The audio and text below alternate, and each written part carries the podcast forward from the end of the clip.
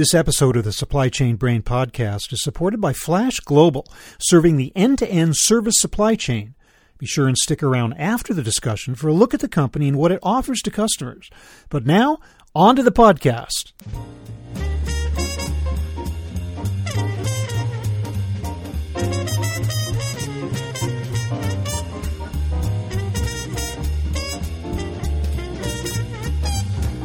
Companies talk endlessly about the need to be customer driven. What does that really mean? Hi, everybody. I'm Bob Bowman, Executive Editor of Supply Chain Brain. And this is the Supply Chain Brain Podcast.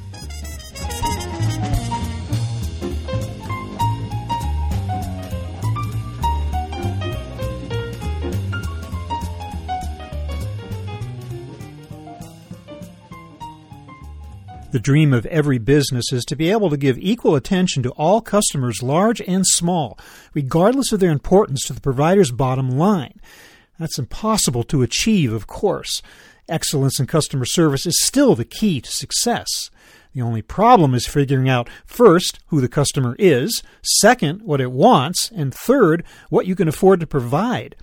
On this episode, we delve deep into the philosophy of customer service with Sam Michaels, CEO of Flash Global. We'll discuss the need to provide both a standardized level of service while also tailoring one's offering to individual customers. And we'll look into the fundamentals of customer segmentation. It's all about how companies can cope with what he calls the I want it now syndrome. So here is my conversation with Sam Michaels.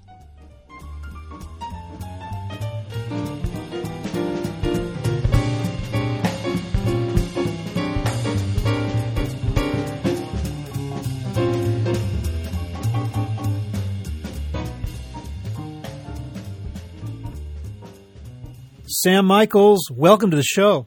Bob, thanks for having me. I'm excited to speak with you. Sam, everybody talks about the importance of the so called customer experience and customer service, and that's what it's all about, et cetera, et cetera. But I'd like to hear your definition, first of all, of just what you think. What, what is customer service to you? It's a very good question, and I've had the unique experience of being on what I would say the customer experience side as the one receiving services.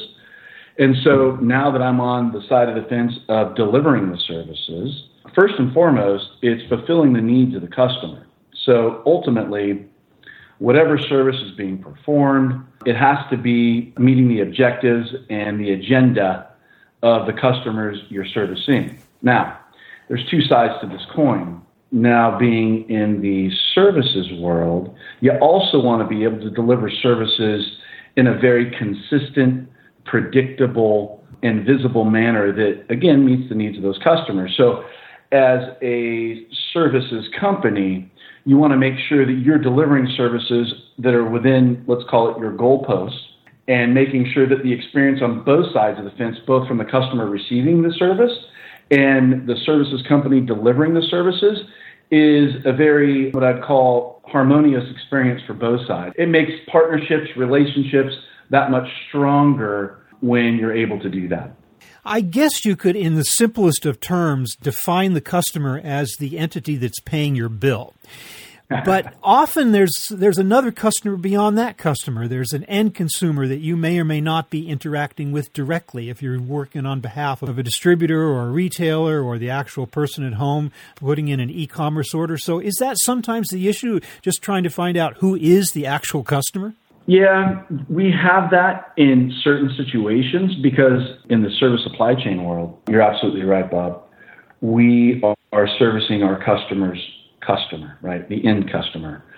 And we are going with the faith, we being the services company that's de- delivering and having to execute against those services, that the needs that we need to fulfill, the objectives we need to fulfill, have been vetted and a line of sight has been created between the end customer, our direct customer, or the direct customer who may be paying for the services, as you mentioned, but ultimately the receiver of those services who physically would be maybe handed a piece of hardware or receiving some type of technical support would be the folks that are absolutely in need.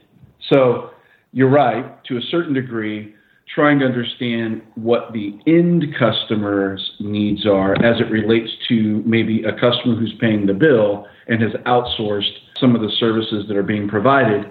Yeah, it's important to identify if there's any gaps that exist and close those gaps. But the customer experience is an interesting one.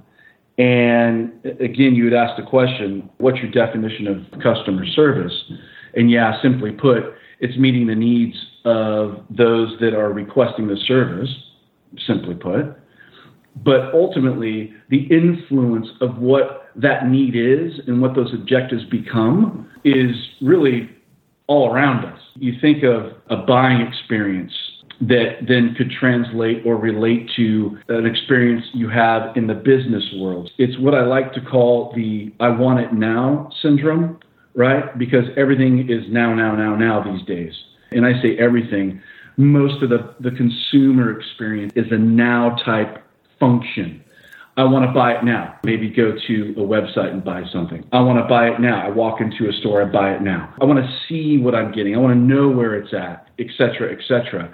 And those influencers, the, the, the buying experience also is now influencing, right, what customer experience means as it relates back over into the world that we play in, which is the service supply chain, and I want it now. And so clearly understanding what that really means to our industry and our world to drive really a benefit uh, for both customer and the provider are extremely important. So understanding what that means is also now playing very heavily into what the customer experience or what is customer service for our customers. You've used the word understand several times there, and that strikes me as probably being the whole key here. I mean, obviously, your mission in life is to give the customer what it wants within the bounds of reason and profitability, clearly. But how do you know what the customer wants? Uh, specifically, are you interacting directly with the customer? You're getting after the fact feedback, or you're looking on social media. How do you assess just what it is the customer wants, which puts you in a position to give that to the customer? Several things are being done to understand and be able to try to best put a service delivery mechanism in place that, that answers that question. What I have been seeing and what I have been experiencing that works very well, obviously, uh, maybe it's not so obvious, but the first thing you have to do is listen. Understanding is listening, and listening can mean a couple different things. I'm going to sit down in front of a customer and I'm going to ask a series of questions and I'm going to listen to what it is that they may need based upon the questions that I'm asking. And that's good. That's good. It's very rudimentary, it's very basic, it's a good approach. And we do that. But then there's okay, we asked several questions we heard what the customer or prospective customer was saying. And, this isn't just a singular customer, this goes across, right? Multiple entities in trying to understand and group and understand common themes of what fits together, of what the asks are from customers. And we take that. Then there's the matter of execution. We heard you, Mr. Customer, what you said. We were listening. We then went and potentially built a service around that or we modified an existing service to accommodate what you're asking for. And then there's the practical matter of execution. And so the other thing that we do is that when we're in that execution mode, we're actually watching and also continuing to learn because what we thought we may have heard or what the customer thought they wanted, and then when you get into practical execution and see how it's actually working, you may still need more modifications or tweaking, or hey, that really wasn't what I thought. And we actually go through that constantly. And so, fine tuning the types of questions, how we manage post mortem, or how we look at what is or is not happening related to what we discussed, what we scoped, what we designed, and then ultimately what we built and are now executing against, and seeing that if it fits, Sometimes it does, sometimes it doesn't. And so there's an adjustment factor that has to continuously go on to make sure that we're getting it right. That also bleeds into when you think about how do you know what it is that a customer may need. I have a very distinct saying that I use, and that's, you know, the world evolves, countries evolve, regulations evolve, customers evolve, service providers evolve and trying to mesh that all together in a uniform manner to have it right each and every time, month over month, year over year, takes work, it takes practice. It's an effort to get it right. So customer service is ongoing. It's a mm-hmm. constant motion. Let's move from the word customer to the word custom. The mantra these days, or one of the mantras, is one size does not fit all. But that hmm. puts you in the interesting quandary of the degree to which you provide a so called basic generic service to that which is customized to meet the needs of individual customers. How do you handle that? And to what degree are you being called upon these days to tailor, to customize services to meet individual needs? It's fascinating to understand what is considered, we'll call it customize or a flexible solution versus what is standardized. And what I've learned over the years, I'll play off words right now. The word standardization or standardize can carry a negative connotation at times when you're speaking with a potential either new prospect or existing customer. And I'll tell you why. Customers are looking for something specific to them. Help me manage my business. And in doing that, I have specific requirements. I'm the customer. I have specific requirements that may be different from others. The beautiful thing about what we do in the travels that we've been through along the way is it going back to common themes. There's lots of common themes between customers, even if they're in different verticals, they have a different technology, maybe they have a different footprint, but there's common themes. And so playing off common themes to create a standard baseline and then being able to adjust and provide flexible solutions. We'll call it the remaining 10 or 15% of what a customer or potential new prospect might need is very doable. I'll say this if a company is providing services, part of it, I believe, is the maturation level that that particular provider is at. So if you've got the experience of being able to see in the past, I know we can do it one way, but we've seen customers do it 30 different ways off that singular platform. Ah, okay, so let's evolve, let's develop a system, a process, get the knowledge base and the people around what would be able to be delivered to a customer in meeting their needs in a particular industry, let's call it. And in the service supply chain, it's no different. You would think that, hey, this has been happening for years, whether it's a warehousing activity or delivering a part or a field engineer going to a site to do some work on a piece of equipment. It's been happening for years. But it, as I mentioned earlier, the evolution of how the world changes in requirements and demands, it's alive and well. There is absolutely no such thing as one and done. So being able to customize outwardly to whatever a customer is requiring that, again, fits within goalposts, within reason, to your point. There is such a thing as profitability and being able to do things smart, not just harder.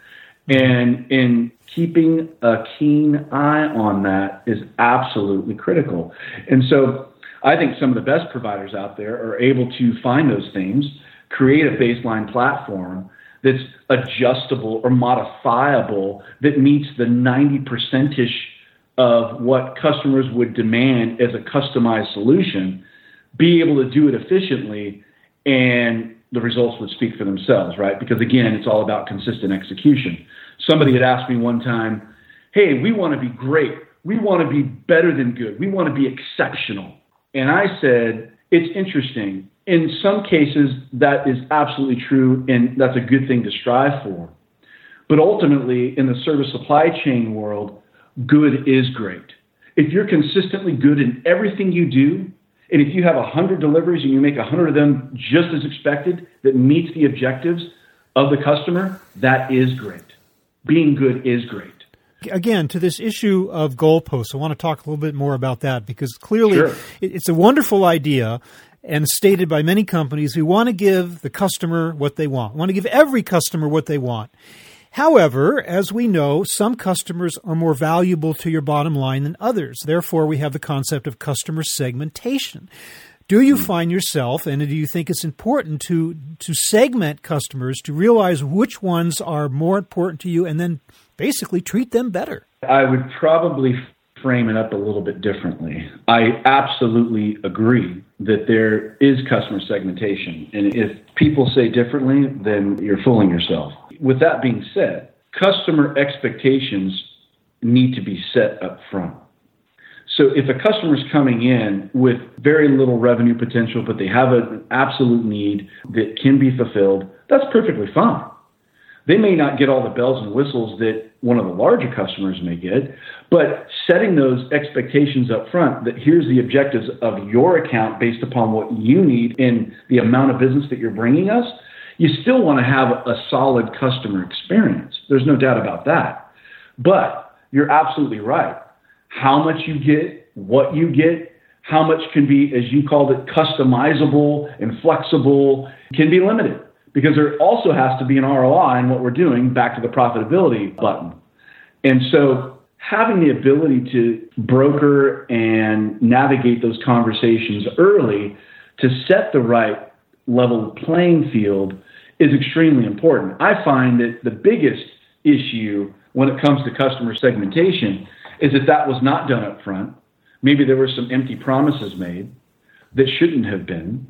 But ultimately, let's make sure that we're aligned with what type of partnership we're putting together here. And I don't use that term lightly because I do think of customers as partners. I think of our outsourced network as our partners. I don't like the word vendor at all. And so establishing these partnerships to create an ecosystem that's healthy, extremely important. But yes, there absolutely is customer segmentation, and you got to manage it up front in order to be successful at it. There's no doubt about it.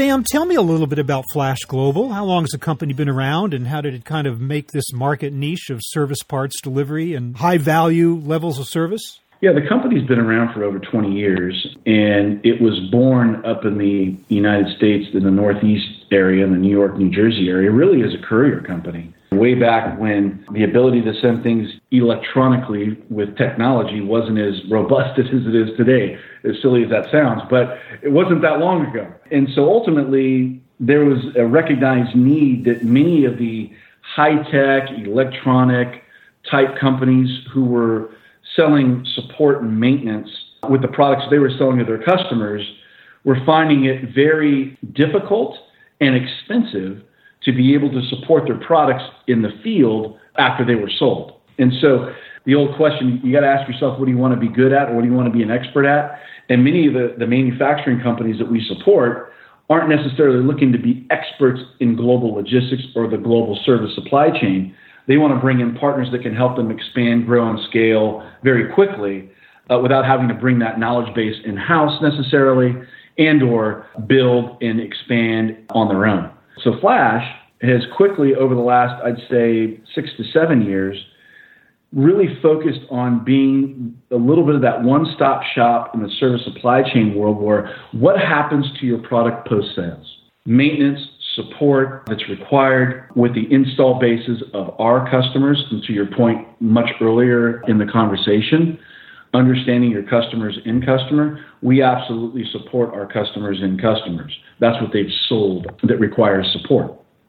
And so Flash has evolved over the years from courier company to very specific 3PL in the service logistics space to now a global service supply chain company that has an integrated suite of services outside of just warehousing, distribution, two and four hour deliveries, but also expanded into technical services like test, screen, repair, the import exports of goods around the world, doing field services activity, whether that's product installations or smart hands on a break fix activity or project work and also managing everything that goes across that, which would be order management, inventory management, transportation management, in order to hook it all together. So, Flash over the years has been evolving. We continue to evolve. We've got a very extensive global footprint, both with people and our network in order to deliver the services that we have to to our customer base. What do you see as being the big challenge for you in the future in terms of additional types of services you might want to offer or additional, more intense demands by the customer? Just looking in the next few years, what are you focusing on? There's two key things that we are focusing on outside of the obvious. When I say the obvious, I'm talking about security. So, one thing that gets overlooked and customers may just expect that it happens is the technology world that we live in, security is becoming more and more critical with data, customer data, making sure that we're up 24 by 7, 365 with no outages with some of the bad guys that exist out there. And we have a very heavy focus on what we're doing from a security standpoint. That's, that's just one of the basics. But looking at competitive differentiation and where the market is moving towards and some industry trends, we really have a strong focus on visibility, and that's visibility around the globe from an order management perspective and, and, where inventory sits. And then ultimately, how does technology play a part in making things that much simpler to be done and creating that much more efficiency for our customers and what they're trying to do? You hear the buzzword of digitization. I don't necessarily say it that way because there's a couple key things in the service supply chain world that need to be addressed that do not have a fix for it today that we're feverishly working on to make sure that as the world continues to evolve and the visibility that needs to be created for our customers and our customers in customer is where it needs to be. I'll say one last thing in the service supply chain industry. It's a very distributed world that we live in. And so technology is one thing, and there's some great technology out there, but adaptation, the ability to adopt the technology and leverage it in a way that is consistent anywhere around the world is one of the larger challenges that we're facing over the next couple of years. It's really interesting to talk about the whole issue of customer service and customization in a market niche that in which customer service is the whole rationale for its existing. So, uh, Sam Michaels, I want to thank you so much for helping us to understand just what all that means these days and to talk a little bit about Flash Global as well. Thank you so much for being with us today. Bob, I appreciate the time and you have a great day. I thank you.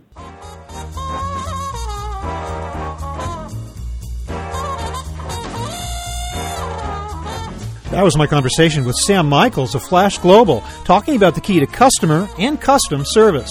Our thanks to Flash Global for sponsoring this episode.